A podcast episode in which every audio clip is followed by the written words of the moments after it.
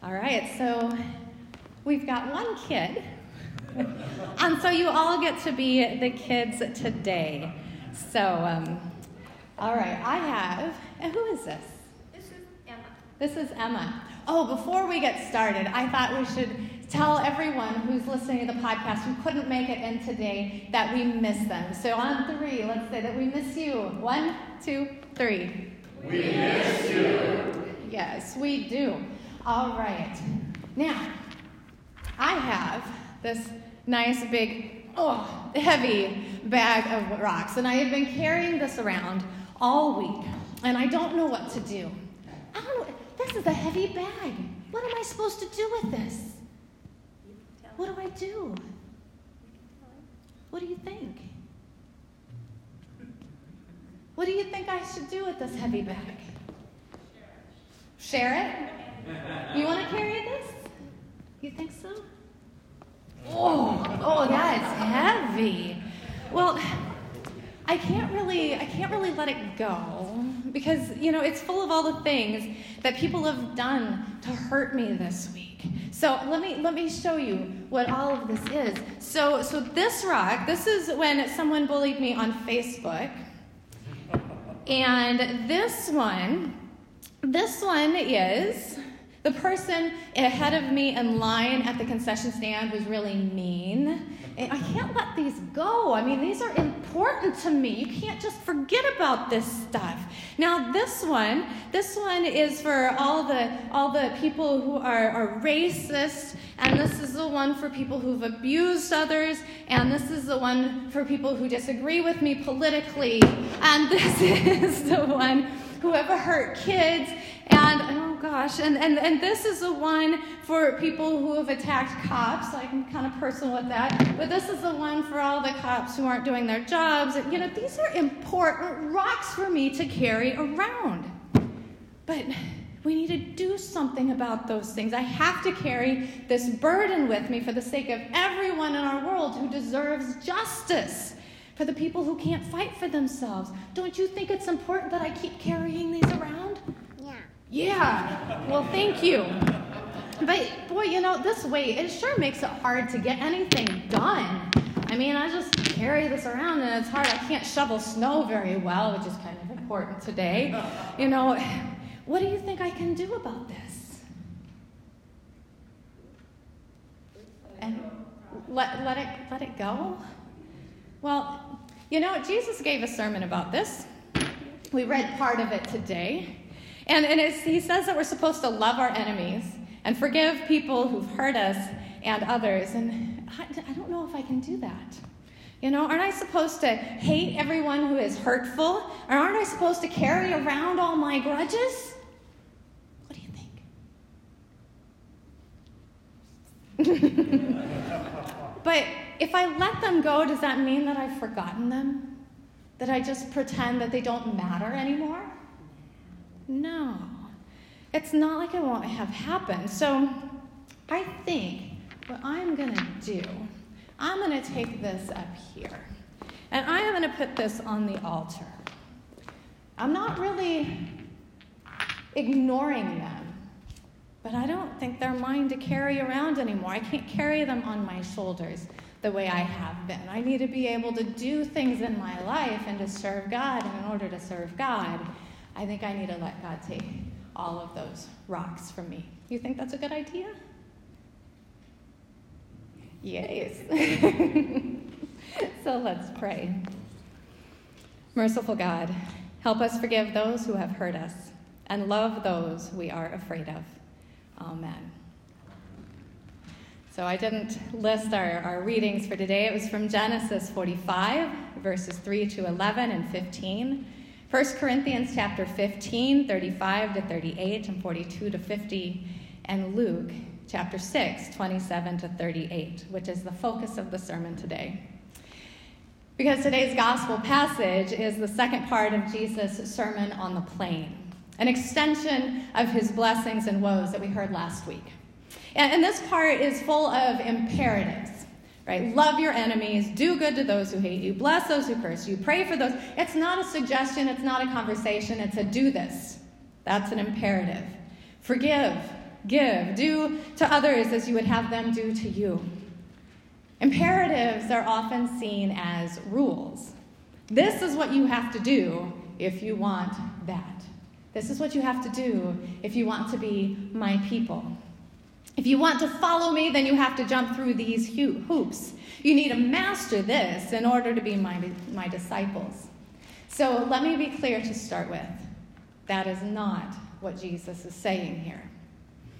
We already understand, I think, that there is nothing and no one that can keep us from God's love. We get that we cannot earn salvation by what we do, but are given it as a gift because of who God is. We know that we have no power to influence or manipulate God into giving us what we want. So, why would we think that these are the rules by which we can enter heaven? So, the first thing we want to get straight about this passage is that it isn't what we do in order to get to the next level, to get closer to God. This is what we do because God has made us God's own. This is what we do because God loves us already. Jesus is describing what the kingdom of God is like. It's descriptive, not prescriptive. In God's economy, in God's love, this is how we behave. This is just what citizenship looks like. We love the enemy. We pray for those who have abused. We do not judge or condemn. We forgive. Instead of trying to get to God by forgiving, God sets us free in order to live more like the kingdom. But that doesn't mean that they're not challenging practices to embrace, right? And at the core of all these is the one that grounds them all forgiveness. When we forgive, then we are able to love. When we forgive, we are able to bless and to pray for and to do good because forgiveness if, if we could figure out how to forgive, we'd have made it. But it's easier said than done. So, two brothers went to their rabbi to settle a long standing feud. The rabbi got the two to reconcile their differences, and they shook hands. And as they were about to leave, he asked each one to make a wish for the other in honor of the Jewish New Year.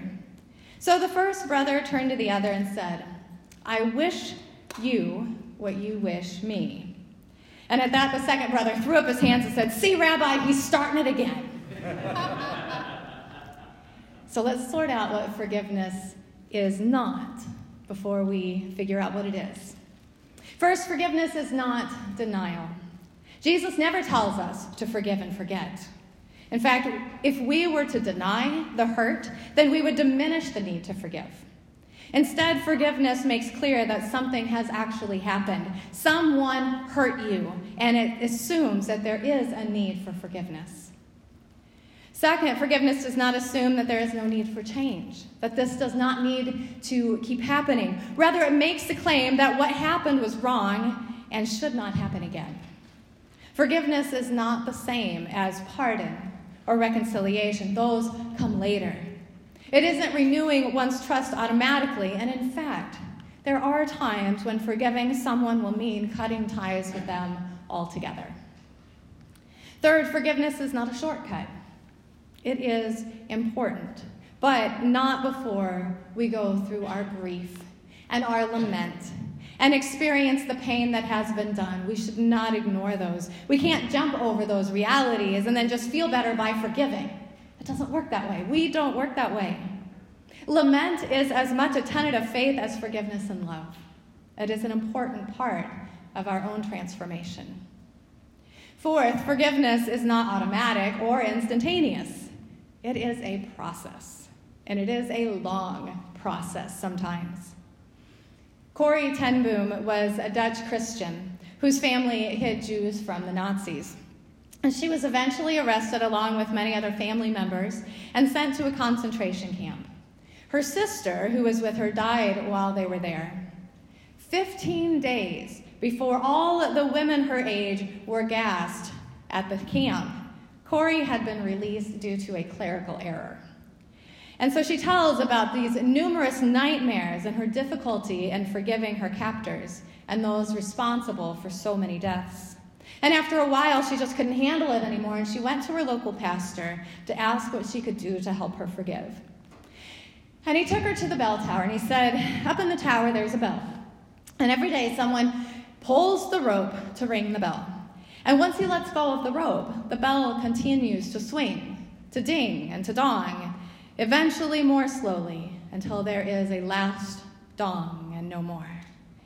And the longer and harder the person pulls the rope, the longer it takes for the bell to cease. Corrie went home, and as the weeks continued, her nightmares were less frequent, and her heart began to open slowly to forgiveness. It takes time. Finally, though some might disagree with me, forgiveness does not require repentance. Now, I want to add a caveat. For me to forgive, I cannot rely on you to repent. Otherwise, I may never forgive. And the forgiveness God has offered willingly to me was given long before I could even consider repentance. However, until I repent, I close my own heart to the forgiveness that's been given me. God still loves me. God still accepts me, even when I don't think I deserve it, even if I haven't earned it and I don't want it. But to forgive does not hinge on someone repenting first. To trust does. To reconcile does. But not to forgive. So, if forgiveness isn't denial or pardon, if it isn't a shortcut or automatic, or only for those who repent, what is it? Nora Gallagher says forgiveness is a way to unburden oneself from the constant pressure of rewriting the past. Henri Nouwen writes Forgiveness is the name of love practiced among people who love poorly. The hard truth is that all people love poorly, and so we need to forgive and be forgiven every day, every hour, increasingly. Forgiveness is the great work of love among the fellowship of the weak that is a human family. I say forgiveness is setting yourself free, or being set free, I should say. But first, God sets us free so that we can forgive. Pastor Nadia Bolz-Weber says this Maybe retaliation or holding on to anger about the harm done to me doesn't actually combat evil. Maybe it feeds it. Because in the end, if we're not careful, we can actually absorb the worst of our enemy and at some level start to become them. So, what if forgiveness, rather than being a pansy way to say, it's okay, is actually a way of wielding bolt cutters and snapping the chains that link us? What if it's saying, what you did was so not okay, I refuse to be connected to it anymore? Forgiveness is about being a freedom fighter. And free people are dangerous people. Free people aren't controlled by the past. Free people laugh more than others. Free people see beauty where others do not. Free people are not easily offended. Free people are unafraid to speak truth to stupid. Free people are not chained to resentments, and that's worth fighting for. I certainly couldn't say it any better. Amen.